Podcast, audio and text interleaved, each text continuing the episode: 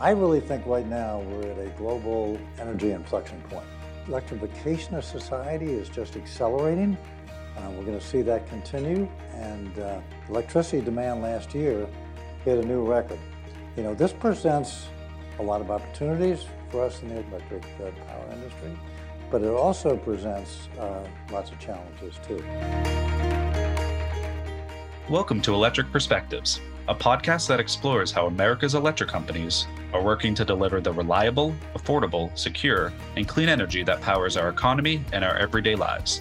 The show is brought to you by EEI, the Edison Electric Institute, which represents all U.S. investor owned electric companies.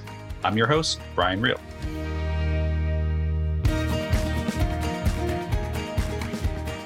In late February, executives from the Edison Electric Institute briefed Wall Street analysts, bankers, investors, and other industry stakeholders on the state of the U.S. electric power industry while at NASDAQ's market site in New York City. Today's episode will feature a recap of the briefing. EEI's leadership team covered several high priority topics, including ESG, the role of new and developing carbon free technologies, electric transportation, energy grid reliability, resilience, and security, federal and state regulations, workforce development and diversity, equity, and inclusion, financial performance, and ongoing efforts to meet customer expectations and to support customers in need. You can watch the full presentation and read the prepared remarks at www.eei.org. Before we get started, I want to let you know that registration for EEI 2023 is open.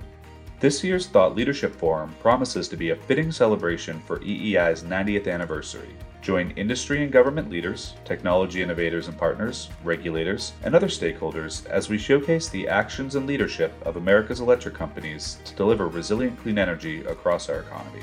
Again, you can visit eei.org for more information and to register. Now, let's get to the briefing. We open with EEI President Tom Kuhn outlining the state of the industry. I want to first commend our member companies who are really kind of playing a very, very vital role in maintaining our energy infrastructure in what is some very, very challenging times. Today, we are providing reliable, affordable, uh, resilient, clean electricity to hundreds of millions of customers, and, uh, and we're very, very proud of that. And I really think right now we're at a global energy inflection point electrification of society is just accelerating. Uh, we're going to see that continue. And uh, electricity demand last year hit a new record. You know, this presents a lot of opportunities for us in the electric uh, power industry, but it also presents uh, lots of challenges too. But I am very, very proud that over the last two years we have worked on uh, major legislation that has passed that uh, I think is going to give us lots of new tools uh, and technologies to help do the job that we need to do in the future. And uh, last year, I talked to you about the bipartisan infrastructure legislation. Uh, again, this is a major piece of legislation I think is going to help our customers and, and, our, and our nation. And we are leading on the implementation. We're leading our industry through the implementation of that important legislation. I also mentioned last year that even after that legislation, we had a lot more to do. We had a lot more to do. So we did it. We mobilized our CEOs, had hundreds of congressional visits. We had meetings at the White House and with administration officials throughout the year. We partnered with labor unions and environmental groups and business groups. Tom added that the nearly $272 billion clean energy tax package included in the Inflation Reduction Act is going to deliver significant benefit for customers, help build smarter energy infrastructure, deploy more clean energy, and help our industry reduce carbon emissions. So, these two bills in tandem, I think, will produce major customer benefits. It's going to help us build out the uh, energy infrastructure of this country, and it's going to help us to reduce emissions in a major way. So, monumental wins for our customers and our nations. But I will say the same thing as I said last year to you we have much more to do. Next, Brian Wolff, EEI's Chief Strategy Officer and Executive Vice President of Public Policy and External Affairs, discussed EEI's efforts to advocate for permitting and siting reform. He provided an update on electric transportation and explained how electric companies are supporting customers in need. We're greater than 40% now carbon free. I think we have to think about our companies and that clean energy transition has been happening. We had a piece of legislation about 14 years ago that never passed, but we were still on that path to clean energy. Then we had a regulatory proposal that was going to get us, you know, to, to more carbon reductions, and that didn't pass but we kept going. You know, the industry literally has been propelling itself through uh, this clean energy transition. And as Tom had mentioned, when we think about carbon emissions, the lowest that they've been in, in I, I, think it's 40 years, while at the same time, we've got 73% more electricity being used as far as the growth of that. You know, we have to couple with what the industry's doing, and we say that four billion, we've got a four billion dollar investment in electric transportation infrastructure. That's along with a nine billion dollar infrastructure investment from the IIJA bill. So that is a lot of investment just in when we think about uh, electric transportation and what that means. And then at the same time, we're using 93% of all of all storage. We actually set up an entire implementation, two-year implementation strategy so that we could make sure that our companies were going after these are these are competitive grants by, by and large. So we wanted to make sure that our companies were going after these investments. You know, so critical when we talk about the clean energy transition. And then I think we have to we we kind of switched, as Tom said, we had to, we're not finished and we weren't finished at that point. So we, we had to look at the Inflation Reduction Act and those clean energy tax credits, $272 billion. And when we think about all the different areas of the clean energy transition, you, ha- you have to think about you know, what was in there for wind, what was in there for solar, what was in there with a production tax credit, an investment tax credit, what was in there, eight year um, nuclear uh, credit uh, to keep our nuclear facilities up and running, uh, vital to the clean energy transition, as you all know. And I think some of the areas that we were most proud of, I think, was the normalization opt out for storage and admit that the IOUs were going to be in the driver's seat when it comes to deploying storage. So, really important to us. And, and the EV tax credit, I'll talk about that a little bit more later, but the EV tax credit could not be more important to spur, continue to spur the industry as far as used vehicles vehicle tax credit, heavy and large uh, vehicle tax credits for that. Um, and we, we were seeing a lot of different uh, customer rebates uh, that were put in there. Uh, EEI is actually, we're in the process right now of developing a consumer guide.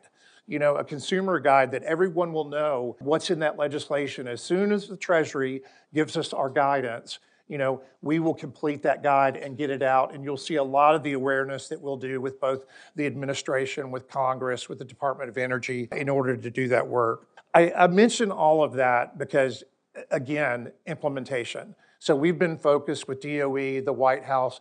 We have a call on, on Wednesday with the White House with regards to hydrogen and, and what does it mean for that hydrogen credit uh, there? What does it mean for green hydrogen and the future of that market?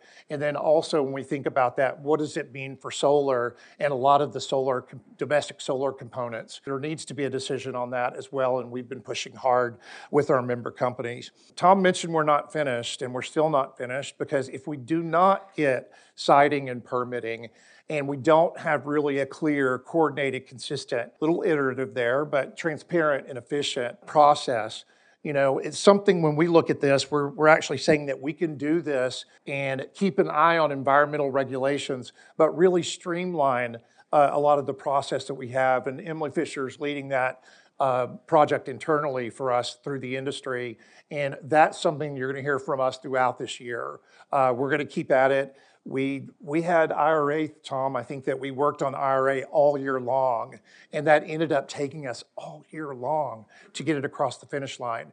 Uh, it does take a while to do big things uh, for any industry, and siting and permitting uh, is definitely one of them. But as I said, as we're looking for that permitting framework and what that actually looks like, uh, if you think about all these investments that I pointed out to you uh, in the infrastructure law and the IRA, both of them combined, if we're not able to actually get transmission from and to facilities like this that are being invested in, those tax credits will be for naught.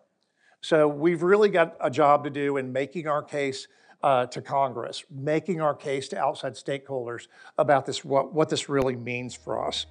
Brian noted that electric transportation adoption has rapidly accelerated in a short amount of time. In 2018, there were 1 million electric vehicles on U.S. roads. Now, EEI projects that there will be 26 million on U.S. roads in 2030 as electric transportation takes hold in communities across the country and residential and corporate customers and local and federal government agencies transition their vehicles and fleets to electric. EEI and our member companies are working closely with stakeholders, including EV charging companies, to help deploy the charging infrastructure across the country. We've done everything to be able to organize the industry, uh, really focusing in on our own investment and actually working with community stakeholders, EV charging companies as well, for companies that they're happy to have somebody uh, build that infrastructure for them. Uh, we are still the we are still the power that's going to power all of that, and we need to think about how we're partnering and what we want to do in the states. And some companies find that uh, a good model to follow as well. As I mentioned, the, the bipartisan infrastructure law, uh, it was the first time that a joint office was created between the Department of Transportation and the Department of Energy. If it shows you how important it is, they see this as a priority in getting that policy right. They have about $20 billion uh, in that joint office uh, to be able to deploy uh, around this around the states to be able to get this where it needs to go. And then we started actually we started with two areas of the of the country that were a little bit more electric vehicle centric. And then we built that out to start the National Electric Highway Coalition, which covers all 50 states now. So we're now set up with the infrastructure as far as the IOUs are concerned in making sure that we're getting this money out there and we're making sure that we're utilizing all of these opportunities in and around carbon reductions and even carbon reductions in other sectors. And then another thing that we, we actually focused on was internally, we focused on a DEI initiative. That was probably one of the most important things, and I think that uh, it was launched during Pat Vincent-Collawn's uh, chairmanship. That was probably about five years ago.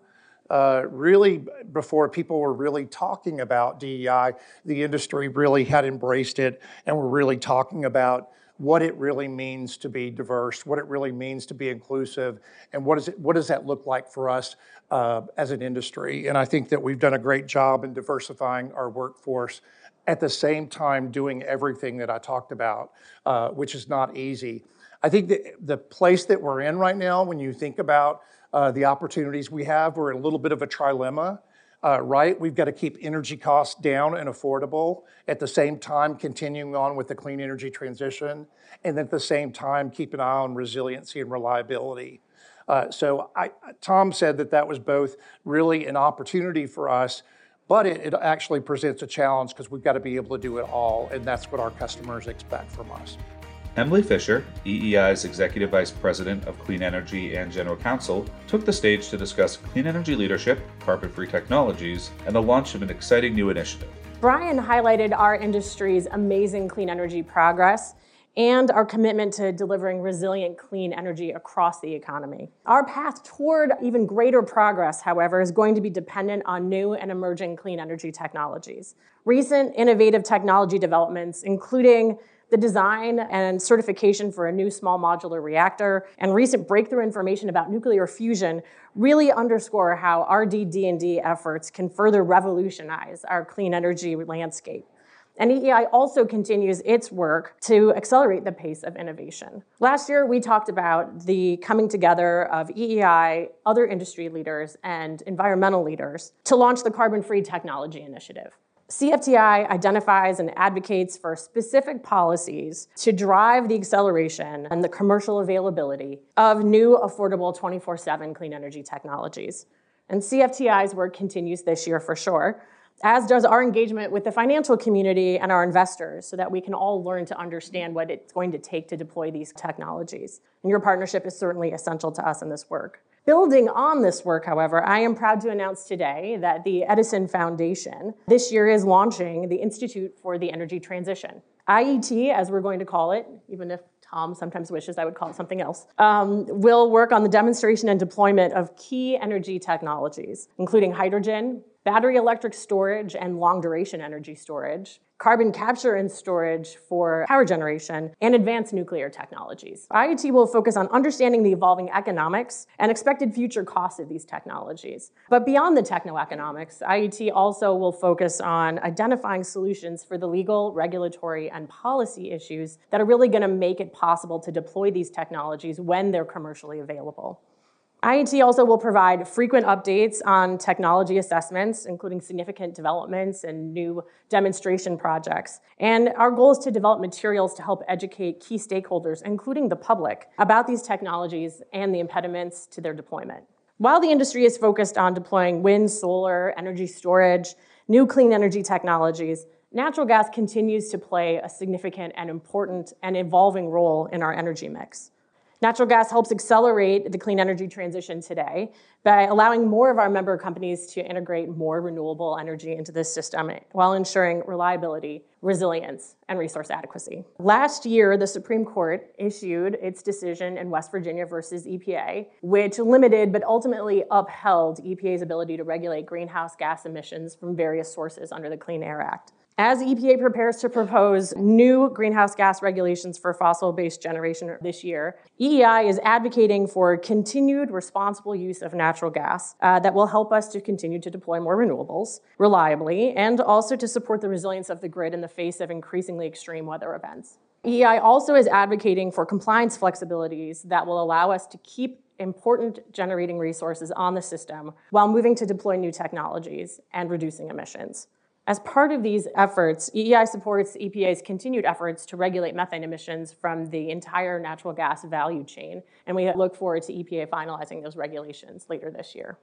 As part of our clean energy leadership, and as Brian alluded to, EEI members are also committed to ensuring justice and equity are built into the clean energy transition.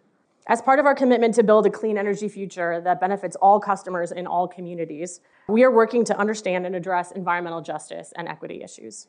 EEI is focused on supporting the Biden administration's Justice 40 initiative and other efforts to ensure investments in clean energy, electric transportation, and resilience are made in all communities, including underserved communities. We are essential partners in these efforts and are engaging with community leaders and other stakeholders to increase access to jobs and contracting opportunities, as well as access to clean energy technologies, while maintaining our focus on customer affordability. Phil Moeller, EEI's Executive Vice President of the Business Operations Group and Regulatory Affairs, took the stage to discuss transmission and distribution, working with state and federal regulators to achieve our clean energy goals, industry government partnerships on wildfires and cybersecurity, and more. So, when we talk about uh, transmission and the importance of it, Brian alluded to it. With all the clean energy transition that we're aspiring to move forward, if we don't have the wires and, in some cases, the pipes to move it forward, it all goes for naught.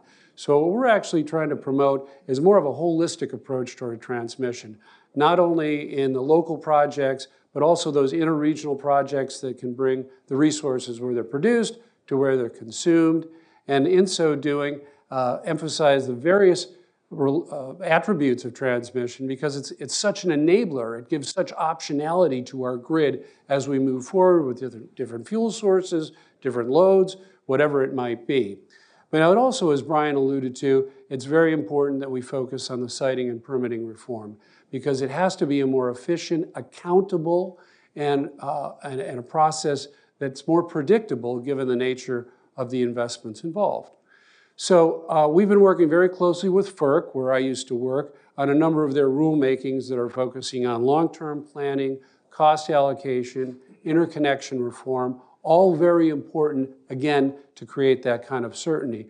Also importantly, we worked our team with NERC and FERC to come up with a cold weather standard, somewhat in relation to uh, what happened with uh, the storm Uri, but arguably 10 years overdue. And the commission just basically approved it last Thursday to move forward. A lot of details to work out, but again, proactively addressing a threat, and so that the generation resources at least have the ability uh, to withstand cold weather or harsh weather conditions. Uh, we, back in 2018, uh, developed a state practice. We formalized it so that people throughout EEI work together, whether it's the regulatory, the legislative, the communicator, communicators, to help our member companies uh, deal with the variety of issues that are increasingly more common at the state level. And just last year, we helped over 60 companies, 41 states, over 200 areas where we could help educate uh, regulators and legislators on the importance of the decisions they make. I emphasize this because all that we've talked about today, all that we'll continue to talk about later today in terms of investments, we are dependent on the economic regulators, either at the federal level or the state level, to approve those investments. So at EEI, we spend an enormous amount of time building relationships at FERC and in the state commissions and with their staff so that we're a credible source of information as they deal with the very tough decisions that they have to deal with uh, on an ongoing basis, uh, particularly now, since a lot of them haven't regulated under the conditions that they're facing presently. Part of this, though, is emphasizing not only the regulatory compact, we provide service and then get the rates that uh, can compensate our shareholders, but also the value of the regulated business model, the fact that there is certainty with regulators and those who are regulated for the benefit of customers. It's something we have to continually uh, emphasize, and we will do so again throughout the year. Briefly on our AHR investments, these are pretty important, and Richard will allude to it later on. He and his team have been, done a lot of work to, to break out the AHR component of our CapEx, but it's, it's an important part to deal with more extreme weather that we're facing. Um, and, and part of our arguments, and, and it's a little tougher now given the environment with particularly state regulators, but also at the federal level, is that these investments now pay off in the long term. You pay some now, you prevent outages, it's really worth it. So that's part of our challenge, particularly now. But we always point to Florida because the investments that occurred after the hurricanes in the mid 2000s and also recently more at the distribution level, those investments have significantly reduced outages, increased the or shorted the amount of time that people get their power turned back on, and we can do the economic analysis. The money spent is worth it in the long term for the economy. It's a pretty quick payoff. So we continue to promote that in front of regulators and will continue to do so. On wildfires, first of all, let me tell you, if you're not aware of the Electric Subsector Coordinating Council, you should be. It's really an amazing uh, uh, organization that, that combines the highest levels of the federal government with the leaders of the electric industry to deal with various threats uh, that face it, whether they're cyber, weather, in this case, wildfires. ESCC has a wildfire working group. CEO has, uh, EEI has a CEO task force specific to wildfires led by Maria Pope of Portland General. And we work together with the federal government to deal with uh, more proactively mitigating, analyzing, dealing with wildfires. Now, it's not a big deal in New York City, I realize it. But uh, for a Westerner like me who has seen the impacts of wildfires, it's a really big deal in the West. I want you to know we're being very proactive about it. Regarding the, the securing the energy grid, the overall structure of the ESCC is really important. It's cross-sector coordination. We've been uh, dealing with a variety of threats now, whether it's extreme weather, resource adequacy issues, cyber threats, physical threats, others. The ESCC is a great forum to talk about and deal with these things proactively. At EEI, we have been very involved. Uh, Tom goes to all the meetings. And again, our member companies and our CEOs are involved in this. We have a cyber mutual assistance program. It's based a little bit on the storm recovery program that we have. We're, we're focusing on the supply chain, uh, specifically on transformers and also some of the, the equipment on the grid that has cyber aspects to it. Just know that we've been focusing on it. We'll continue to focus on it. And uh, given the recent interest in some physical attacks, know that we're on it working with FERC and NERC proactively. As the briefing wrapped up, Richard McMahon, EEI's Senior Vice President of Energy Delivery and Finance and Chief ESG Officer, discussed financial performance and provided an update on CapEx spending. Obviously, these are very volatile times in the markets, and I think our companies continue to provide steady performance. Looking at the last two years, we've outpaced the markets, and uh, looking at dividends, obviously, all, almost all of our companies are paying dividends, uh, and most all of them are increasing their dividends. And I think uh, of note, I know we've got a lot of rating agencies here, but I do want to point out the fact that in terms of the credit ratings, this is an industry that's deployed almost one trillion with a T dollars of capital over the last decade, and yet our credit ratings remain solid at triple B plus. So really, really good, I think, news for the industry, and, and we're really proud of our member companies and the performance that they're delivering for you all. And now just looking at our CapEx spend, uh, looking at the timeline, uh, again, this trend that we've seen over the last decade of year over year uh, record levels of CapEx continued again in 2022, reaching almost $155 billion in CapEx. And our forward look shows that that isn't going to abate, or it shouldn't abate, based on the numbers that we've seen in our projections. Taking a look at the capital allocation, um, I'm going to get to some of the points that Phil raised about adaptation, hardening, and resilience. But the thing that's notable on here is that the investment that's driving the overall capex is focused more on T&D. In the past, it was more on generation. Now it's more on T&D. So if you look, T&D constitutes almost 53% of our overall capex. And of that number, approximately 35% of that 53% is, we believe, adaptation, hardening, and resilience tied. So, really, that effort to make the grid more resilient in the face of cyber challenges, in the face of weather challenges, is, is really what's helping to drive this number.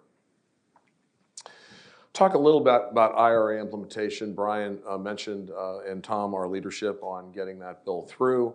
Uh, but obviously, the devil's in the details. A lot of the, and I know from the calls I've taken from many of you in this room, that there's a lot of questions about uh, the more, not the, well, some of the what, but but the when. And uh, uh we've been doing an awful lot on uh, on implementation of IRA. Our Mark Agnew here, uh, Eric Gray, and our teams have done a terrific job engaging with Treasury on a variety of issues. But they're sort of in two big buckets. One is on uh, the clean energy provisions, which are significant, and then the other big bucket is on uh, the corporate alternative minimum tax, which you know, it is what it is, but we need to grapple with it because on a market cap basis, if you look at our companies, a little under half are impacted by it. Uh, I'll say a word or two about. I don't want to. I won't go through all enumerate all the issues. You know my number. We can talk privately on them. But um, you know, two of the issues that Brian mentioned, I think, are really at the forefront uh, right now for us. One is on the uh, domestic content requirement for the bonus solar credit. Uh, we need to make sure that that requirement is not too granular. And so if it gets so granular that um, all of the different uh, subcomponents, uh, you know, the polysilicon, the wafers, and so on, if all of those things are classified as components, then it'll be really, really difficult to get to that domestic content threshold, even for companies that manufacture here. So we're really working on trying to get a reasonable level of, uh, of, of, granularity so that those things uh, and other pieces that we rely on imports for will continue to be considered subcomponents under the rule and not components. and also, we're looking at reasonable rules for the developers as well so that it's not too granular. On the, uh, on the hydrogen credit, I'll mention that this is the production tax credit, the green production tax credit for hydrogen. On that one, the issue is really around the matching. So the, the, the electricity inputs, the renewable electricity inputs that are matched to the electrolyzers and the supply for the electrolyzers, we believe that should be done on an annual basis. And that allows for some flexibility. That allows for very high capacity factors for those electrolyzers, which obviously the off-takers, fertilizer companies, transportation companies, others, and even us in some cases, need that reliable, sustainable supply that's available at a high capacity factor. If you go hourly, that really breaks down the ability to do uh, to, to build and invest in these plants on a cost-effective basis. So we're working through those issues right now. There's a lot of details. Uh, those two particular issues are issues that are beyond the Treasury. There are also other parts of the administration, as Brian said, that are dealing with them, but we're, we're very, very deep involved. Say a word a little bit about the, uh, the SEC ESG related um, notices. There have been really two last year. One was on climate disclosure, and the other one was on cyber governance and disclosure. Also, we anticipate uh, middle of next, uh, middle of this year, probably to the end of the spring, a rule on human capital management coming. So that'll really cover the E, the S, and the G. Uh, on the climate rule, I think first, your partnership has been invaluable in that. You've helped us create an ESG template, give us leadership in that area, and that's enabled us to really work with the SEC as an authoritative source because this is new to us. We've been doing this for a long time. So um, we're looking for essentially rules that focus more on Reg SK, not Reg SX. So we really thought a lot of those uh, aspects of the proposed rule that dealt with what, changing materiality threshold for 1%, zip code level disclosure, uh, a lot of changes to the audited financial statement in the 10K. We didn't like those ideas.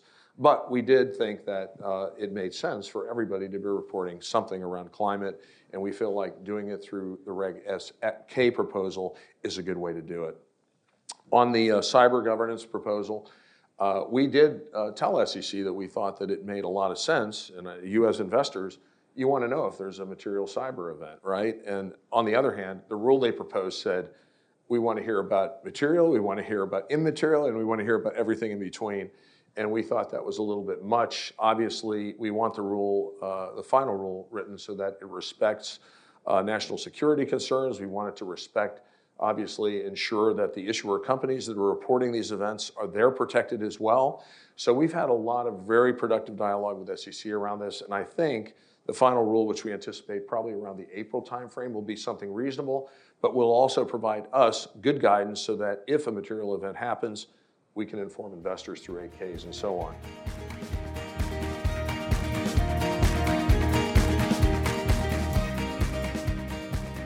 But I hope what you've heard from everybody here today is that, you know, the electric companies of our country here are the catalyst for delivering clean energy technologies and a clean energy economy as affordably and reliably as possible. And, um, you know, we are also the best partners, I think, to uh, reach all customers in all communities in a way that they can access clean, reliable energy.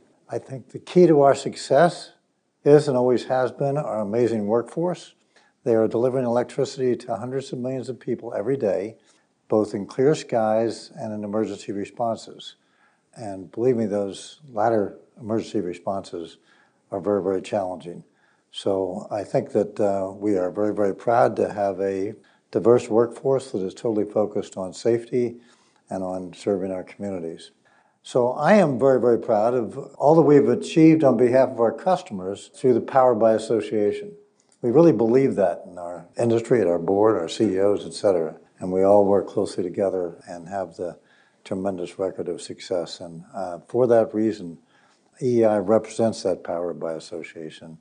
And I think for that reason, I think that the future of our energy industry is very, very bright. So our mission is very exciting, I think. Uh, we are in a uh, situation where we are seizing the moment to accelerate the clean energy transition and transformation. And I think in doing that, it will yield tremendous benefits and a very, very exciting future for our customers, our communities, and our nation that's our show for today. Thank you for listening, and come back next week to hear more from experts and industry leaders who are talking about the innovative ways electric companies are building a cleaner, smarter, stronger energy future for the customers and communities they serve. You can subscribe to our podcast on Spotify, iTunes, Podbean, or wherever you get your podcasts. Just search Electric Perspectives. I'm your host, Brian Reil. Thanks for listening.